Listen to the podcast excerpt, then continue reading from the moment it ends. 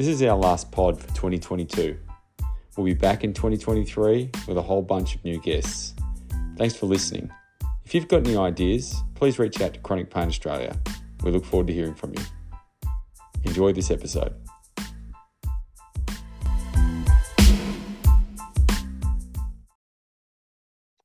Right, this is Mr. Pain, a, a, pod that aims to support Australian men who live with chronic pain. Um, and in our first series, we've centered on topics relating to how chronic and persistent pain intersects and, and influences family and personal relationships. So today, we're very lucky to have uh, Dr. Joshua Pate join us for our episode. Um, Josh is a, an accomplished pain scientist. He's a producer of a range of pain education resources uh, his children books, his, his TED Ed videos, and his very own video interview series called One Thing are educating audiences in the millions. Um, I'm looking forward to Josh sharing how pain affects the whole household and how social stories play an important part in shifting societal understanding of chronic pain. Welcome to Mr. Pain, Josh. Thank you. Thanks for having me, Brent. Now, I will let everyone know this is the second time we've recorded this episode. We had some technical issues the first time, so um, yeah, it'll it'll be a much slicker production. There you go. um, maybe just if you could share with the audiences a little the audience a little bit about yourself uh, and how you come to, um, I guess, uh, present in this in this quite niche space in terms of pain. Yeah, sure. Well, so I I have three young kids, so I'm a dad. Um, but I, I guess my work work with kids in pain um started well before that. Um, even actually before I got married and became an uncle through marriage. I, um, so yeah, I, I, graduated as a physiotherapist and started working um, in a children's hospital and really loved it. Like I and and I think there's so much to be learnt from um, how to engage someone in like doing their exercises and different things like that.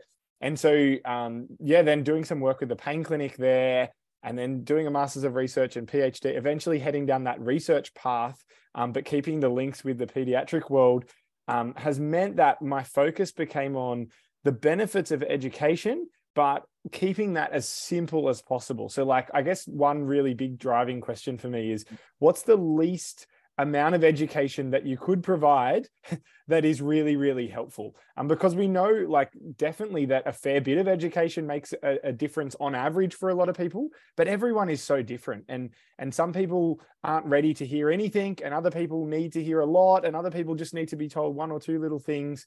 Um, so my research is really focused on on how that looks. And i guess what's tricky in a in a pediatric setting is that when you if you help a child and then they're going home and their parent says one thing their teacher says something else and they spend 40% of their waking life with their teacher.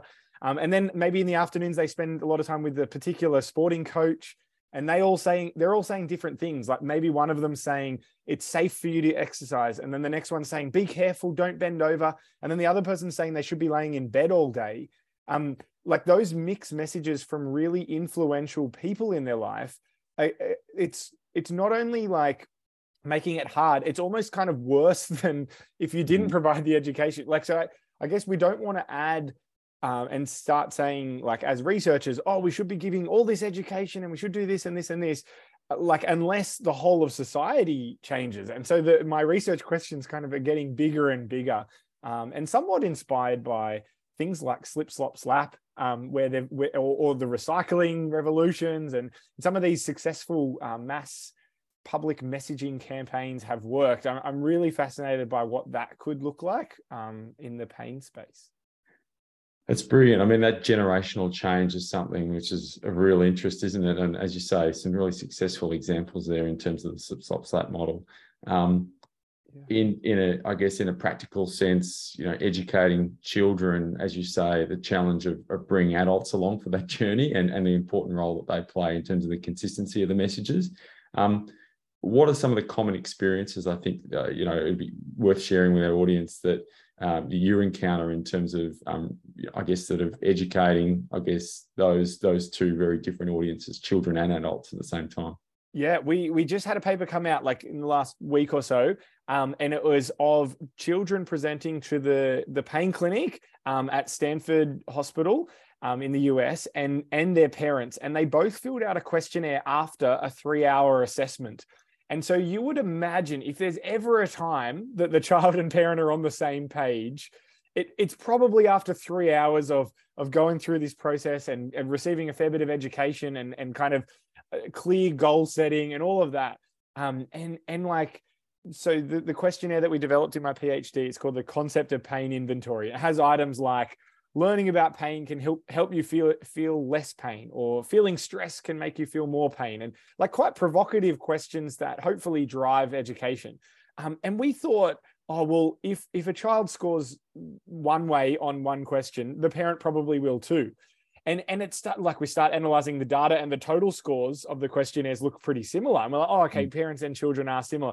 But when you break it down the average is made up by really mixed messages. So um, like on average overall they look similar. But if you go down to like question two or something um, they might be completely opposite and I, I guess if you yeah if you imagine like from a health professional's perspective they're trying to deliver a particular message or a particular intervention and if that's being received in two opposite ways in that household it's it really creates a lot of tension and i think um, yeah, it's just such a challenge. Like, so not only giving clinicians a conversation starter and a language to use, but it's giving parents that ability to kind of understand what is their kid thinking and how do they communicate what they're feeling.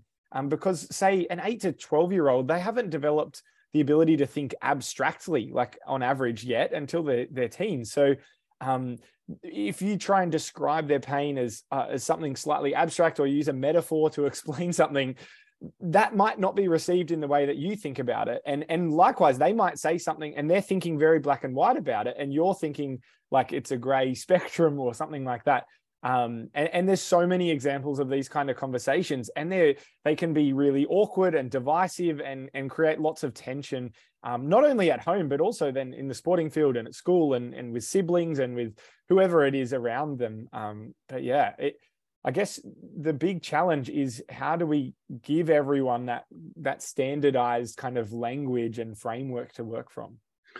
And just on that point, you've you've looked at children's books as a as a starting point, I guess. Um, yeah. Worth sharing, I guess, why you've selected that medium. I can reflect on my own experiences uh, reading books to my own children, and probably I'm getting more out of some of them than than what they are. But um, uh, and I guess you, you touch on this sort of role of social stories in terms of sort of, I guess, sort of shifting that generational understanding. But yeah, give us a little bit more detail on the children's books. Yeah, so sure. So it's called Zoe and Zak's Pain Hacks. And I guess one strategy straight from the get go is that each book has one main message, like one key learning outcome.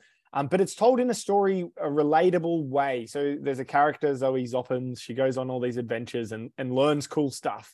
And by the fourth book, she sees her cousin Zach is doing really well and and like he's managing his pain and he he's kind of like thriving. He's back at school and all of that. And then in the last book, you it's it fast forwards and you see Zoe going through a typical day and you read her diary entries about how life is so different now that she has an action plan um, and then she kind of turns to the reader and says, like, it's your turn. Like, go and go and chat with your health professional. And here's a here's the template. And we've built this online platform. So if you go to Zoe and Zak's it has all these free resources um, for for te- teachers and parents and clinicians and and kids primarily. Um, but but the idea is to try and to create a, a, setting and a place that you can keep coming back to. So a lot of these messages, what we're finding in the research is people change the way they think about pain quite a lot. And, and even sometimes people can hold two opposite views depending on different scenarios. And mm. what I mm. mean by that is so they might appreciate the complexity of um, there's so many things that can turn the volume of pain up or down. Um, they might understand that in theory, or they might apply that in one scenario where they realize that, um, oh, when I'm feeling really stressed or angry, I notice my pain is worse. But then if they go for a run and they feel a niggle in their knee, they're not jumping to, to consider those other biopsychosocial influences or their stress or their sleep or whatever.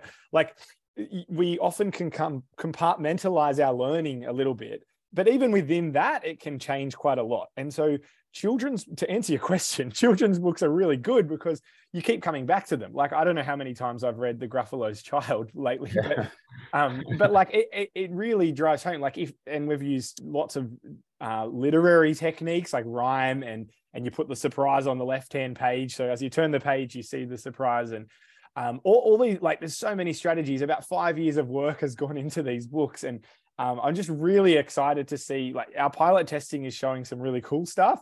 Um, but yeah, keen to see how the kind of mass rollout happens in these next couple of months um, as it goes into schools around the world. So really cool and obviously um, we'll get the links up and around the the books and the supporting resources uh, to accompany this pod um, you mentioned schools there just at the tail of your of your answer uh, of your response i guess you know if we're looking into the future what can what could the future look like? Um, you know pain the complexity of pain uh, how that's understood. Um, you know what is that vision eh, from your perspective? Yeah, it's it's a, a increasingly large vision, um, um, and I, I, think one big part, like we've been going down the path of, is trying to work out how do you change a school curriculum to align it with the latest evidence, and this happens in lots of areas of science and health. As the evidence evolves, it takes a long time for it to trickle through all these different policies in a government setting, but school curriculums in other settings. So, like if you think about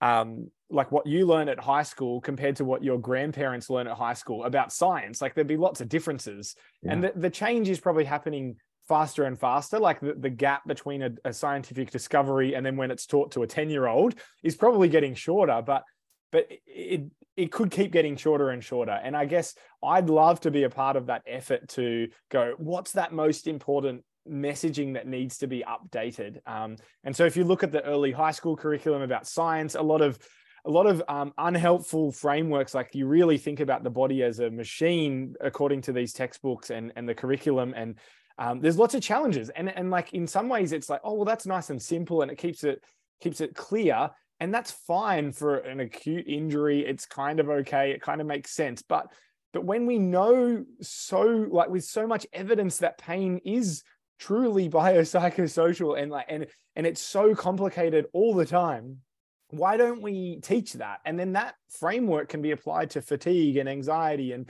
all these other other like um, conditions where the autonomic nervous system is is challenged and working really hard and overprotecting or all these different terms that get used um, i guess it, the the vision is to work out how do we convey this like again the, the minimal like simple amount of information um, that's helpful. So not only is it scientifically accurate the goal is that we're giving helpful information and so that's where potentially it might not be changing the, the neuroscience curriculum although that is a big buzzword in schools yeah. at the moment um, it might be changing it like in terms of what's taught in the mental health and the health curriculums um, particularly maybe in late primary school where where kids haven't developed that like uh, that sense of self and their identity that they're different to their their parents and their siblings, um, which happens kind of early high school normally.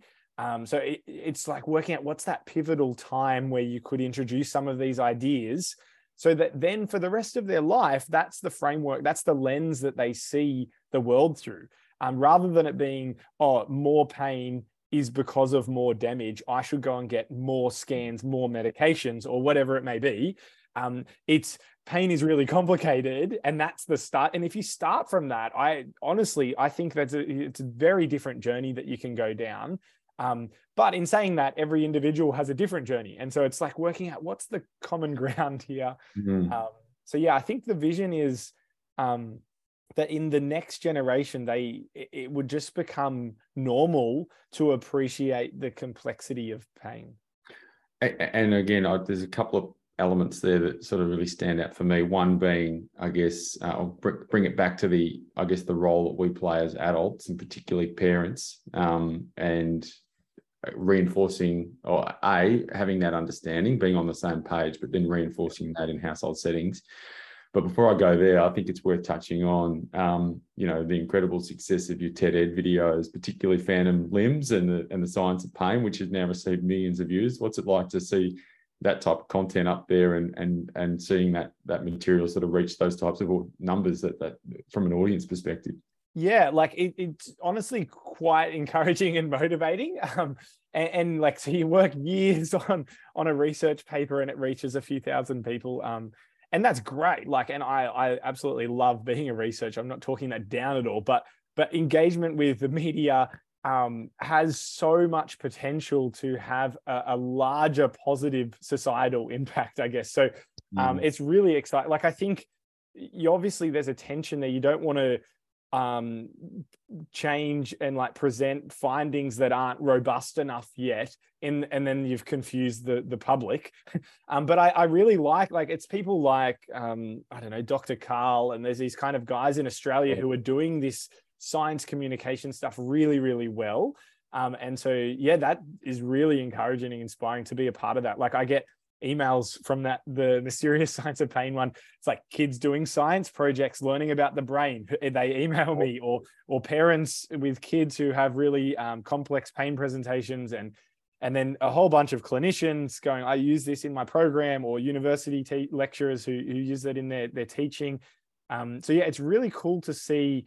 I guess the take home for me at the moment is like really high quality bite-sized resources mm-hmm. have so much potential because of the internet and and the thing that's nice about doing it bite size like one key message is that the best thing will like if, if something better comes along it'll replace it naturally like and that's great mm-hmm. like I, I love that about the i mean there's problems with these algorithms online but but that's kind of a good part of it is if something's got a million views it's probably for some sort of reason and it might be for a bad reason but um, ideally people are becoming more equipped to to judge if information is good or not. Um, so yeah working with with ted ed has been a really cool experience like just seeing how they get the state of the art people like so uh, for instance their animators aren't like paid by ted ed they they have people volunteer hey we want to we want to spend 4 to 12 really? months animating because yeah. we know that like companies like pixar might hire us um, yeah. um, because the video like they just look at the most viewed animations and um yeah like so it's interesting so ted ed have so many subscribers that naturally every video they produce is going to get this huge reach um, and so I just encourage, like, if there's people listening to this who have a really good idea that they want to tell the masses. Like you can, there's organizations out there who can do this stuff. Um, and if I compare what I could make, if I took on the role of narrator, director, producer, editor, all of that myself, or or for the children's books is exactly the same situation. I like I could have a crack at stuff, but if you let specialists in, in these kind of fields do the do the hard work that they're really good at, um, it seems to be worth that intentional, like strategic approach? Uh, you've got your your fingers in quite a few pies, and you touched on before um, the you know the short form, um, the the power of short form content. I guess um, you are the co-founder of a, a video platform which uh, taps into the minds of I guess some of the most brilliant people out there uh, in terms of pain experts, um, and they're sharing the, the one thing that they want people who are challenged by pain to know. Um, I love this, Josh. I've, I've watched pretty much all the episodes now. Um, cool. it's it's a terrific medium, and yeah, as a resource, it's it's it's wonderful. Um, where did that come from? Um, perhaps share yeah some of some of the highlights, I guess, of that video series with the audience. Yeah, sure. There, um, just so many anecdotes of people saying it was just that one thing that person said and it changed my whole life. Like so i'm thinking about patients when i ran adult pain group pain management programs. Often those people who have really good long-term outcomes they can look back at like a turning point a particular sentence or or whatever it is um, and it was like maybe that is there is something in that. And maybe people like researchers have a particular thing that they just love to share. And it might be right it might be wrong but but they're so passionate about it and it's worth putting on the table like globally. Um, and it's not just researchers. So we were thinking oh this is great for people who don't have much of a platform. Like let's give them the chance to to convey their message. But but equally like we get clinicians to share the stuff that they're saying day after day in their clinic to every single patient. Like why not put that on online so that you can repeat it? And then I guess what has been most exciting for me is having actual people challenged by pain share things. And in season two, we had a, a, teenager who had CRPS and recovered. And she just reflects on the stuff that she learned that was like absolute game changing advice and experiences. And it's in a two or three minute video. Like it's just so cool to see someone succinctly explain that and it might not mean that the person viewing it has the same experience but at least like there's like i mean i think seven out of the episodes so far all mention there is hope. And like and that's pretty cool that like the, the one thing a lot of people want to say is there is hope for people challenged by pain. Um but yeah well i'm I, I, guess the challenge looking forward in the future where season three is going to be even shorter episodes. Like we're going down to about three minutes um and we're just going to see like because social media is constantly changing and and working out like what what resonates and what will people want to share um, but balancing that with like the highest possible quality content. So we have this like mm. massive list of of people we want on there eventually, um, and so we just keep chasing as, as many people as we can, and we have lots of people nominating others now um, to be on on the episode. So. Um, it's been cool to see one thing grow. Like I, one, you get asked for an example. One really cool line I loved when um, Professor Lorimer Moseley he said, "Learning is does not happen to you um like you have to engage in the learning and like that idea of it's kind of everything right like mm. letting life happen to you is such a different approach compared to you stepping out and going i'm going to learn i'm going to do stuff i'm going to try like and that's that shift is really hard and i'd imagine there's probably lots of people who have maybe like really severe depression or something who would hear that and it's like oh you don't know what i'm going through mm-hmm. but mm-hmm. that might be the trigger then that they then go and discuss it with a health professional who then manages it really like and because these things it's not like you are stuck forever like change truly is possible um, and so yeah some of these messages are, are provocative um, but that's i reckon that's pretty intentional on the part of the the speakers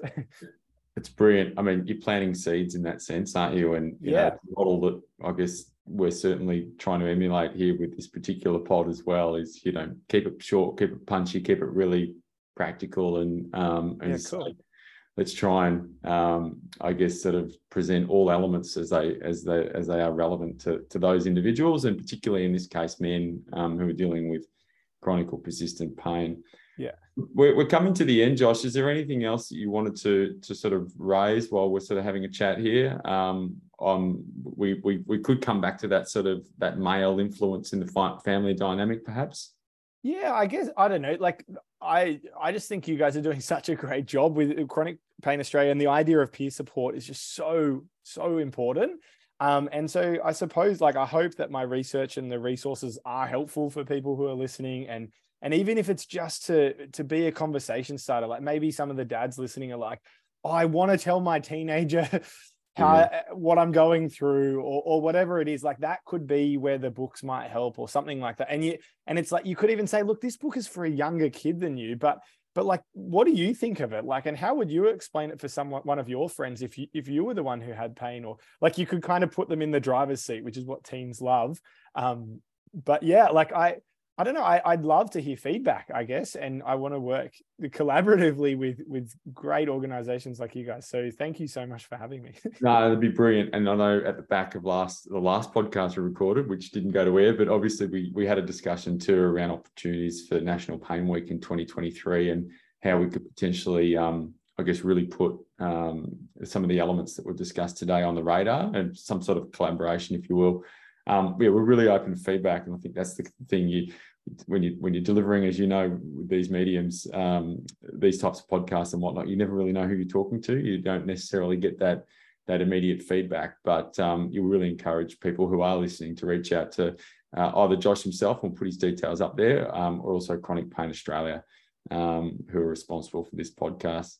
Josh, I'd like to thank you. It's been a, another great chat, and I'm sure we'll we'll continue to to um, reconnect at certain points. But uh, once again, appreciate um, what you've been able to sort of provide for our audience today, and um, yeah, wish you a, a happy and safe uh, Christmas break. Great, thank you again for having me. See you later. See you, Josh.